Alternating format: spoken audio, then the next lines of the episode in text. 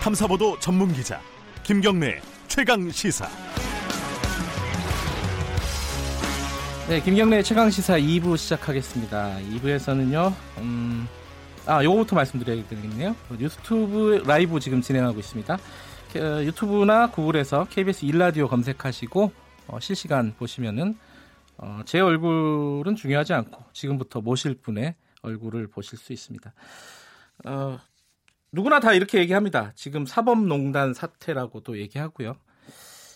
이 사태의 시작이었고요. 사실상 지금도 어, 이 사태에서 중요한 역할을 하고 계신 분입니다. 어, 지금은 전 판사라고 불러드려야 될 것 같습니다. 사표 얼마 전에 사표를 내시고 어, 공익 변호사로 활동을 시작을 하셨습니다. 이탄희 전 판사님 모셨습니다. 안녕하세요. 네, 안녕하세요. 어, 굉장히 모시고 싶었는데 네, 다른 데만 나가시고 여기 잘 안 오시더라고요. 이게 지금 사실은 어, 이탄희 판사님을 모시면은 대부분 어 2000 그게 17년이죠? 네. 예, 그 사태가 벌어진 이제 처음에 사표 내고 음. 이 사법농단 사태가 막 이제 시작될 시점 네. 2017년 초 여기서부터 얘기를 출발을 합니다. 그죠? 음, 그 당시에 어떻게 그런 결정을 내리셨는지 음. 그 이후에 사태가 어떻게 진행이 됐는지 그 얘기는 맨 뒤로 좀 돌리고요. 네. 많이 많이 하셨을 거니까 네. 현안부터 바로 들어가겠습니다. 그러시죠. 예. 최근에 뭐 이 사법부 관련된 얘기들을 할 얘기가 굉장히 많습니다. 네. 몇 가지 그 얘기부터 저는 여쭤보고 싶어요. 음. 일단은 네. 2017년도에 어, 부당한 어떤 지시를 받고 판사들 뒷조사라는 지시를 받고 사표를 음. 내셨어요. 네. 그리고 그게 어, 시차가 좀 있지만 기사가 나고 사법농단 사태가 출발을 했습니다. 사실 음. 정점을 맞은 거는 제가 생각할 때는 뭐 아직도 이제 많이 남아 있지만은 양승태 전 대법원장이 음. 어, 이제 검찰의 포토라인에 쓰지 않고 음. 대법원 앞에서 이제 골목 성명을 네. 어, 낭독할 때였습니다. 그때 네. 어, 심정이 어떠셨는지 간단하게 듣고 출발을 해보죠. 음. 뭐 만감이 교차했죠. 사실 네. 뭐 예측할 수 없는 상황이었던 거고요. 네, 2년 전에 처음에 이 일을 시작할 때는 제가 여러 번 밝혔지만 네, 어, 제 명예를 지킨다는 생각으로 사직서를 냈던 거거든요. 예. 아, 제가 이제 한 10년 넘게 이제 판사로서 생활을 하면서 가지고 있던 생각들이라던가 뭐 이제 제가 쌓은 제 나름대로의 어떤 명예가 있었는데 네, 뭐 남들이 이 일을 알게 되건 뭐 모르던 어쨌든 내가 이 일에 가담하는 것 자체로 제 명예가 훼손된다라고 생각했기 때문에 제 명예를 지키려고 시작한 일이었는데 그 이후에 네. 전혀 이제 제가 예측했던 범위를 넘어서는 그 사건이 쭉 진행이 돼서 결과적으로 여기까지 왔구나 하는 생각이 드니까 만감이 교차하더라고요. 그 판사로서 네. 판사들의 수장, 사법부의 수장이 음. 검찰 조사를 받는 거가 물론 이제 정의 실현을 위해서는 겪어야 될 과정이긴 하지만은 뭐랄까요? 아, 근데 이 사법부가 이렇게 무너지는 거 아니냐 이런 걱정 같은 건 안 드셨습니까 혹시? 저는 그렇게 생각을 전혀 안 했습니다. 음. 오히려 이게 다시 태어나는 길이고 새롭게 시작하는 어, 과정이다. 네. 그러기 위해서 반드시 거쳐야 될 과정이라고 생각했고요. 예, 제가 뭐 생각이 좀 순진한지 모르겠는데 네, 사실 뭐 이게 사법부가 무너지는 게 아니고요. 네, 어, 잘못한 사람들은 특정이 돼 있잖아요. 네. 예. 그 개개인의 문제죠. 예. 음흠. 그 개인들이 재판을 지금도 받는 것이고 다만 그 사람들의 예전 직업이 뭐 대법원장이었거나 뭐 네. 법원행정 차장이었던 거나 하는 것이지 법 앞에 모두가 다 평등한 거잖아요. 그러니까 뭐그 개인들의 행위를 제대로 이제 뭐 단죄를 하는 것이 오히려 현재의 사법부가 음. 과거로부터 자유로워지는 길이기 때문에 법원이 무너지는 게 아니라 오히려 새로 태어나는 과정이다 이렇게 생각하고 있어요. 굉장히 시끄럽고 네. 떠들썩하게 일이 진행이 됐는데 막상 음. 지금 뭐가 이루어지고 있나 보면은 네. 정식 재판 받고 있는 사람은 임종원 전 차장밖에 없어요. 음, 그러지 뭐한 않습니까? 10명 정도 기소가 됐는데. 기소는 됐는데, 예. 그렇죠. 저도 사실 좀 우려가 되는 게 지금 음, 모든 이목이 형사 재판 쪽으로만 쏠려 있거든요. 아, 그러니까 네. 임종원 전 차장이라든가 양승태 전 대법원장이라든가 네. 그뿐만이 아니라 이제 전체적으로 사법농단 사건이 굉장히 규모가 큰 사건이고 네. 네. 관련된 사람들의 숫자뿐만이 아니라 뭐 그 영역도 네. 굉장히 이제 광범위하게 걸쳐 있는데 이게 지금 뭐 몇몇 판사들에 대한 형사 재판 네. 요 재판 결과만에 의해서 이 사법농단 사태의 해결이 마무리될 수 있는 그런 일이 아니거든요. 뭐가 더 있어요, 그러면? 저는 계속 주장을 하고 있지만 이제 두 가지인데 한 가지는 법관 탄핵이 반드시 필요하고요. 예. 법관 탄핵. 예. 예. 어, 법관 탄핵이 반드시 필요한 이유는 이 사건의 본질이 무언가 하고 연관이 되어 있는데요. 이 사건의 본질은 사실 형사법 위반이 아니고 헌법 위반이거든요. 아하. 예. 그러니까 어, 사건 내용이 그거잖아요. 이제 어, 법정에 들어가지 않은 판사들, 네. 법원 행정처나 대법원에 있던 판사들이 권력자들과 접촉을 해서 네. 그 내용을 기초로 해서 이제 재판에 개입을 한 거잖아요. 뭐, 네. 어, 병원으로 따지면 이제 진료를 하는 의사가 따로 있고 그런데 이제 진료도 하지 않은 의사가 어떤 약을 쓰는 게 어떤 제약회사에 도움이 되는지 뭐 이런 것들을 따져가면서 아, 뒤에서요. 진, 네, 그렇죠. 진료에 개입한 그런 상황이기 때문에 그걸로 인한 피해자는 사실 재판을 받은 국민이잖아요. 그 그렇죠. 사람들이 공정한 재판을 받을 권리가 있는데 그 재판 절차가 오염이 된 것이고 그걸로 인해서 결론도 당연히 영향을 줬을 것이고요. 네. 그래서 그 피해자는 어디까지 국민인 것이고 국민이 침해당한 것은 헌법상 공정한 재판을 받을 권리이기 때문에 네. 그게 사건의 본질이라고 하면 헌법 위반 행위에 대한 대처 방법을 우리 헌법이 만들어 놓은 절차는 탄핵이거든요. 아, 예. 그 탄핵을 통해서 그 이제 어 공정한 재판 받을 권리를 침해한 판사들이 더 이상 재판을 하지 않도록 만들어 주는 것. 예, 그것이 가장 중요하다고 생각합니다. 그 탄핵을 하려면 이제 탄핵 소추를 해야 되지 않습니까? 네. 탄핵 소추는 국회에서 합니다. 그렇죠. 어, 몇 달 전만 해도 사실은 어, 예컨대 뭐 박주민 의원 네. 이런 분들이 어, 법관 탄핵을 강하게 주장을 했어요. 네. 근데 지금 국회 상황이 굉장히 어지럽게 돌아가면서 다른 음. 정치적인 이슈 때문에 네. 어, 그 얘기가 쑥 들어갔습니다. 네. 아무도 얘기하지 않아요, 지금은. 불가능하다고 생각해서 그런 거일 수도 있지만은 네.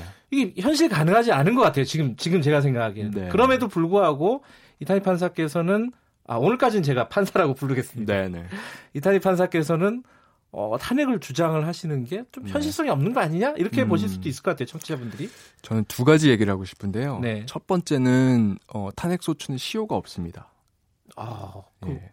시효가 없기 때문에 그러니까 그렇군요. 그러니까 어 그분들이 계속 어, 법대에 앉아서 재판을 하고 있는 동안은 네. 계속해서 시효가 유지됩니다. 아하. 근데 그게 사실 상식에 부합하지 않나요? 이제 국민들 입장에서는 네. 어, 우리가 저 판사들한테 재판을 계속 받아야 되는가? 어, 그것 때문에 굉장히 불안한 거잖아요. 네. 그러니까 그 불안감이 유지되는 한은 당연히 탄핵의 시효는 유지되는 거죠. 네. 그리고 이제 두 번째는 그렇기 때문에 어, 뭐 국회가 언제 정상화될지 모르지만 어, 이번 국회에서 그것이 안 된다고 하면 네. 다음 국회에서라도 가장 첫 번째로 해야 될 일이 법관 탄핵이라고 생각을 합니다. 네. 이 법관 탄핵과 관련돼서 사실 제가 생각하기엔 좀 과장된 공포증이 있는 것 같은데요. 이 탄핵 소추라고 하는 거는 형사 재판으로 따지면 그냥 기소하는 거거든요. 네. 네. 기소를 하게 되면 이제 헌법재판소에서 정식 재판을 여는 거죠. 네. 그래서 그 재판을 통해서 뭐 소추된 판사들 중에 일부에 대해서는 뭐 예를 들면 뭐 이건 탄핵할 정도까지는 아니다 네. 하는 결정이 나올 수도 있는 거고요. 그렇게 결정이 나오고 정리가 되면 이제 국민들 입장에서는 오히려 더 안심이 되죠. 아 어떤 판사들은 더 이상 이제 직을 유지하기에 적당하지 않은 판사였고 으흠. 그래서 이제 탄핵으로 정리가 된 거고 그렇다고 하면 이제 나머지 판사들에 대해서는 우리가 다시 한번 믿어도 되겠다. 이렇게 좀 안심을 할 수 있지 않겠어요? 음흠. 그래서 소추는 이제 형사재판을 기소에 불과한 거기 때문에 좀 다음 국회에서라도 좀 어 뭐 전향적으로 생각을 해서 좀 소추를 해줬으면 그렇게 기대를 합니다. 판사직을 그만둔 사람들 예컨대 뭐 네. 양승태 전 대법원장 이런 네. 사람들은 어 그 형사 재판을 받아야겠지만 현직에 음. 있는 사람들 말씀하시는 거죠 탄핵 그렇죠. 그렇죠. 네. 네. 근데 대부분 지금 뭐 기소가 된 사람들도 마찬가지고요. 네. 판사들이 다 무죄를 주장하고 있습니다. 네. 무죄를 주장하고 있고 뭐 일부 뭐 예를 들어 박병대, 고영환 음. 이런 전 음. 대법관도 음. 구속도 안 됐어요, 네. 사실. 네. 근데 어느 수준에서 그러니까 음. 탄핵을 한다면은 물론 지금 뭐 몇 명이다 얘기할 수는 없겠지만은 어느 수준에서 범위를 정해야 되는지 음. 그리고 아까 뭐 어떤 사람은 탄핵이 되고 어떤 사람은 탄핵이 안 될 것이다라고 하셨지만은 네. 그래도 탄핵이 될 사람들을 기소 소출을 해야 되지 않겠습니까? 그렇죠. 네. 그런 것들이 굉장히 좀 어려운 거 아닌가 작업이 네. 어떻게 보십니까? 뭐 이제 범위를 정할 때 당연히 논란이 있을 수 있겠죠. 네. 근데 저는 그것도 이게 시효 제한이 없기 때문에 한 번에 반드시 다 소출을 해야 된다. 아하. 그럴 필요도 없거든요. 네. 그러니까 그 당시에 정치 제 세력이 합의할 수 있는 사람들에 대해서 최소한으로 먼저 하고 네. 어, 만약에 정말 안 되면 한 단 세 명이라도 소출을 하게 되면 헌법재판소에서 네. 결정을 하면서 기준을 설치를 할 거예요. 음. 그래서 어, 이 정도 행위에 이른 것은 탄핵 사유가 되고, 네. 뭐, 이 정도에 미치지 못한 것은 탄핵 사유가 안 된다. 네. 기준이 제시가 될 테니까, 그러면 그때는 이제 헌법재판소에 의해서 어, 이미 선언이 된 기준에 맞추어서 나머지 판사들에 대해서 소추 여부를 결정을 하면 네. 쉽게 해결될 수 있습니다. 네. 뭐 탄핵에 앞서서요. 네. 또한 가지 좀 짚어야 될 게 지금 징계 문제입니다. 네. 어, 지금 검찰에서 어, 연루된 법관들 명단을 법원에 음. 넘겼어요. 그렇죠. 그게 네. 뭐 66명입니다. 이번에 네, 넘긴 게. 네. 그 중에 지금 10명을 징계를 회부를 했다고 음. 지금 발표를 했어요. 네.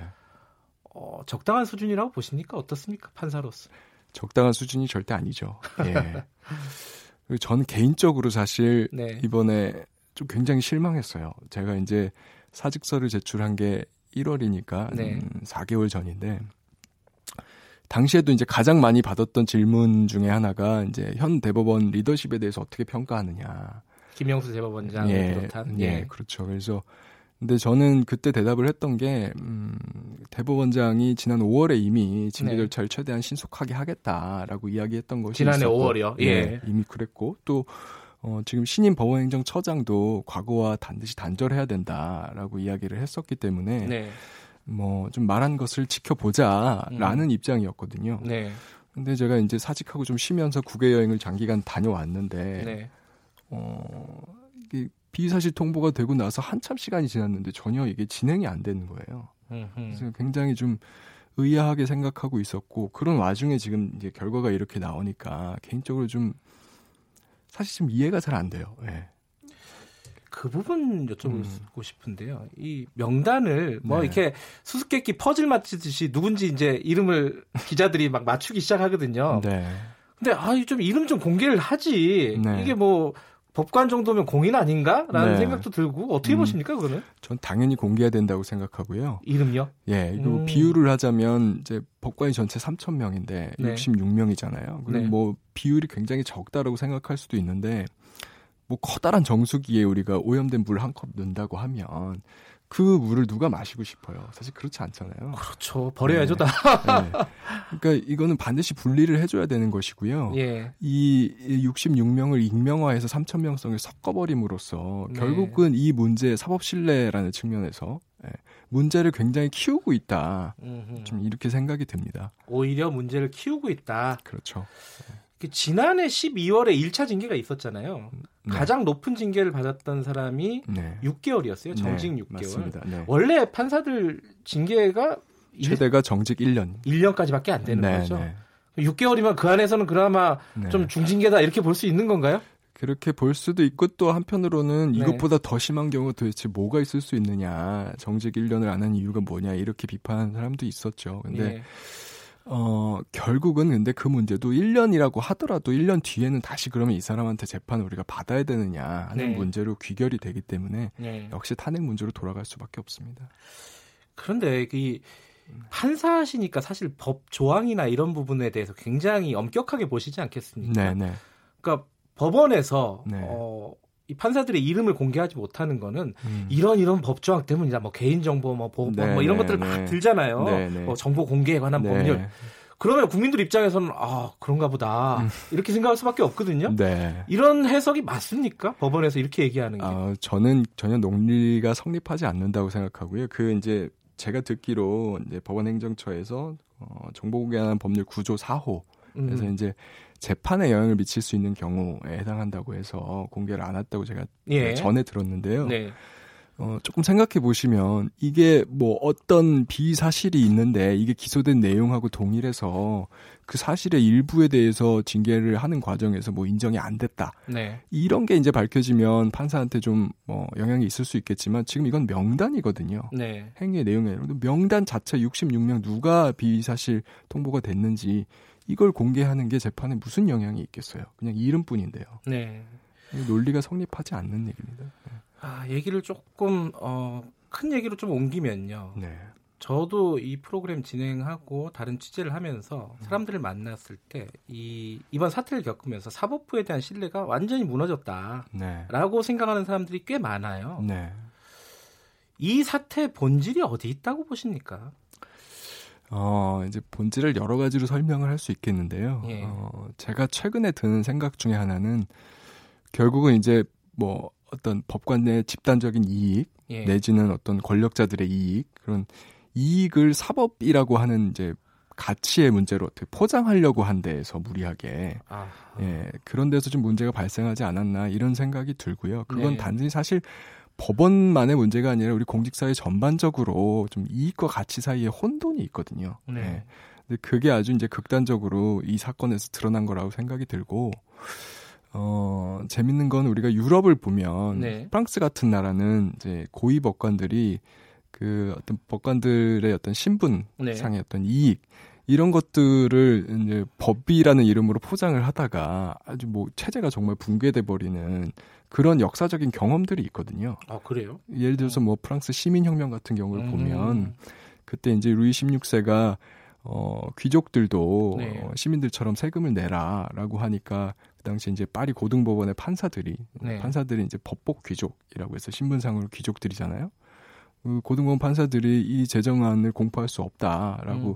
거부를 하면서 결국 이제 삼부회가 소집되고 네. 그렇지만 결국은 그게 신분 질서가 유지돼 어, 붕괴되는 이제 그런 계기가 됐잖아요. 음. 그런 이제 역사적 경험들이 있기 때문에 이 이익이라고 하는 것과 가치라고 하는 걸 혼동하면 안 된다. 네. 그런 것들을 이제 좀 가치로 이익을 가치로 이제 포장을 했다가 그것들이 이제 국민들의 분노를 사게 되면 어떤 결과가 벌어지는지 이런 걸 역사적으로 경험을 가지고 있는데 우리는 아무래도 이제 그런 경험이 좀 부족하다 보니까 음. 아직까지 좀 이런 문화가 많이 남아 있지 않나 생각이 들고 오히려 이번 기회에 이걸 좀 우리가 깊이 있게 성찰을 해서 좀뭐좀 환골 탈퇴했으면 좋겠어요. 그게 이제 사실은 이탄희 판사님은 네. 어, 그렇게 생각하신지 모르겠지만은 궁금한 거는 네. 다른 판사분들 네. 동료분들이 많으시잖아요. 네. 친한 분들도 있고 안 친한 네, 분들도 네, 있겠지만 네, 은 네. 다른 판사분들은 분위기가 어떻습니까?